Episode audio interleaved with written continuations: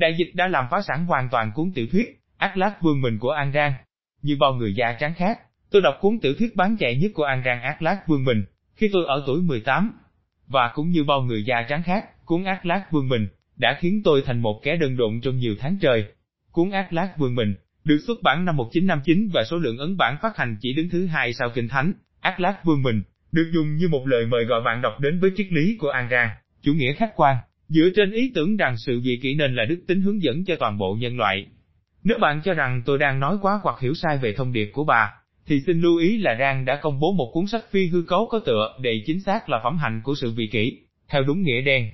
Rang khẳng định rằng tính tư lợi là động lực tốt nhất cho kinh tế học, tài chính, chính trị học và về cơ bản cho tất cả những sự mưu cầu của nhân loại.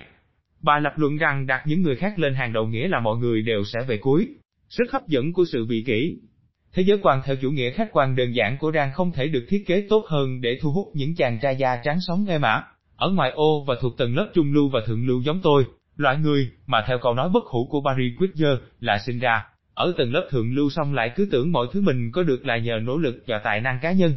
Đối với những đứa trẻ như tôi vào thời điểm đó, thông điệp của Rang cho rằng chúng ta kiếm được mỗi phần của cái mà chúng ta được thừa kế là một điều đáng an ủi, và điều này làm hài lòng cái tôi của chúng ta bằng cách tập trung vào chúng ta như những chủ nhân của vũ trụ, những người xứng đáng với vị trí cao. May mắn thay, tôi không mất quá nhiều thời gian để loại bỏ các chủ đề của cuốn ác lát vương mình. Ngay khi tôi kết bạn với những người không phải là công tử ngoại ô già trắng, và khi tôi hiểu rằng họ phải làm việc chăm chỉ gấp 5 lần để được hưởng một nửa đặc quyền mà tôi được hưởng, tôi nhận ra rằng Rang đang hát một bản anh hùng ca tán dương sự thoải mái. Với việc áp dụng một chút đồng cảm và kinh nghiệm sống, triết lý của bà đã sụp đổ, nhưng rất nhiều người có quyền lực vẫn tán đồng triết lý của Rang. Cựu chủ tịch Hạ viện Baurian đã nói chuyện thường xuyên, và một cách sùng bái, về tác động của Rang đối với cuộc sống của ông ấy. Cựu cục dự trữ liên bang Alan Rinban là một người đi theo và ủng hộ Rang, cùng với cả Ron và Rang Bao. Một số người chơi trò chơi quyền lực nhất của thung lũng Silicon, gồm Peter Thiel và Traviska Alanicka, đã ca ngợi Rang. Văn phong của bà cho đến ngày nay cho biết một hình thức đặc biệt độc hại của tư tưởng bảo thủ, theo chủ nghĩa tự do mãnh liệt, hăng hái chống chính phủ, mù quáng ủng hộ việc trao quyền cho các tập đoàn. Trong tập kinh tế học Big Four của tuần này, Nick Hanaer và David Gonten trò chuyện với nhà tiến hóa luận nổi tiếng David Loan Wilson về cuốn tiểu thuyết đầu tay của anh ấy, Atlas ôm chặt. Cuốn Atlas ôm chặt bác bỏ các tuyên bố của Atlas vương mình, bằng cách sử dụng sự hiểu biết phi thường của Sloan về sinh học tiến hóa. Cuốn sách này xác định lại con người như một loài động vật hợp tác và có tinh thần cộng đồng chứ không phải như những tác nhân vị kỷ hung bạo, tính tư lợi đối diện với đại dịch. Và đối với một ví dụ được trích từ các tiêu đề về lý do tại sao con người lại hoàn toàn không trở thành những người có thái độ và hành động kịch liệt chống xã hội như hư cấu của đàn, hãy nhìn xa hơn với đại dịch. Xã hội tự do Gauguin đã phản ứng như thế nào vào năm ngoái khi Covid-19 lan đến? Trước tiên, không ai trong số những nhân vật chính theo chủ nghĩa cá nhân nghiêm khắc của đàn sẽ chịu nổi việc bắt buộc phải đeo khẩu trang. Họ không ưa mọi quy định của chính phủ, và vì đeo khẩu trang bảo vệ người khác nhiều như bảo vệ chính bản thân người đeo khẩu trang. Điều đó vi phạm chỉ thị chính của Rang về tính vị kỷ là trên hết. Điều tương tự cũng xảy ra đối với các quy tắc giãn các xã hội sáu bộ Anh, khoảng 1,8 mét. Vì vậy, Gauguin trông giống như một đĩa Petri, đĩa bằng thủy tinh hay nhựa trong suốt để nuôi cấy tế bào, cho virus corona. Rang đã hình dung xã hội không tưởng của mình là thiên đường cho các CEO và chủ tịch của các công ty sản xuất lớn, và độ tuổi trung bình của các CEO ở Mỹ đã tăng lên trong những năm gần đây, là dưới 60 tuổi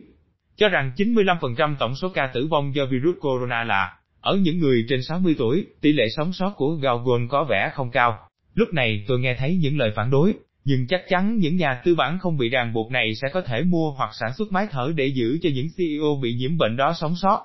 Có lẽ là không.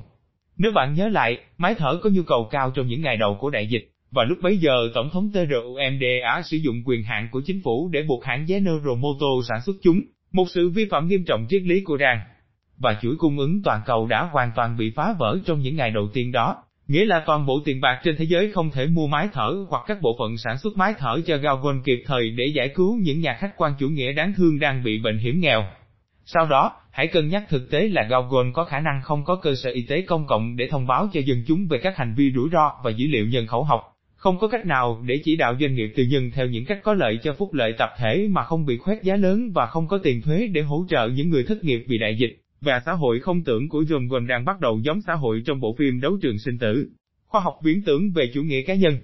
Có một lý do tại sao những người theo chủ nghĩa tự do vô chính phủ lại quá im lặng kể từ khi Covid lan đến các bờ biển của chúng ta cách đây một năm, và tại sao những người theo chủ nghĩa bảo thủ cực đoan của đảng Cộng Hòa lại thất vọng về tiến sĩ sơ khi đảng Dân Chủ thông qua một gói cứu trợ đại dịch cực kỳ được lòng dân?